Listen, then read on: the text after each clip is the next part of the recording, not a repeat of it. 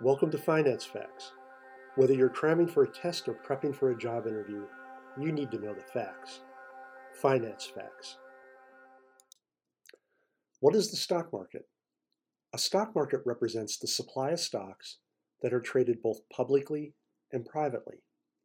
Investors participate in the stock market by means of a brokerage account. All brokerages these, these days provide online access, often by means of an app.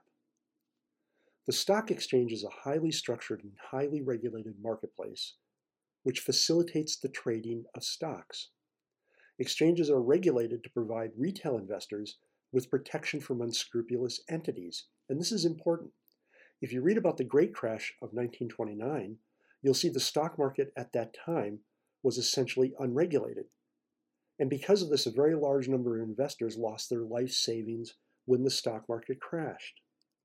This is why some of the most important investor protections in the United States were enacted into law in the mid 1930s. Thanks for listening to Finance Facts.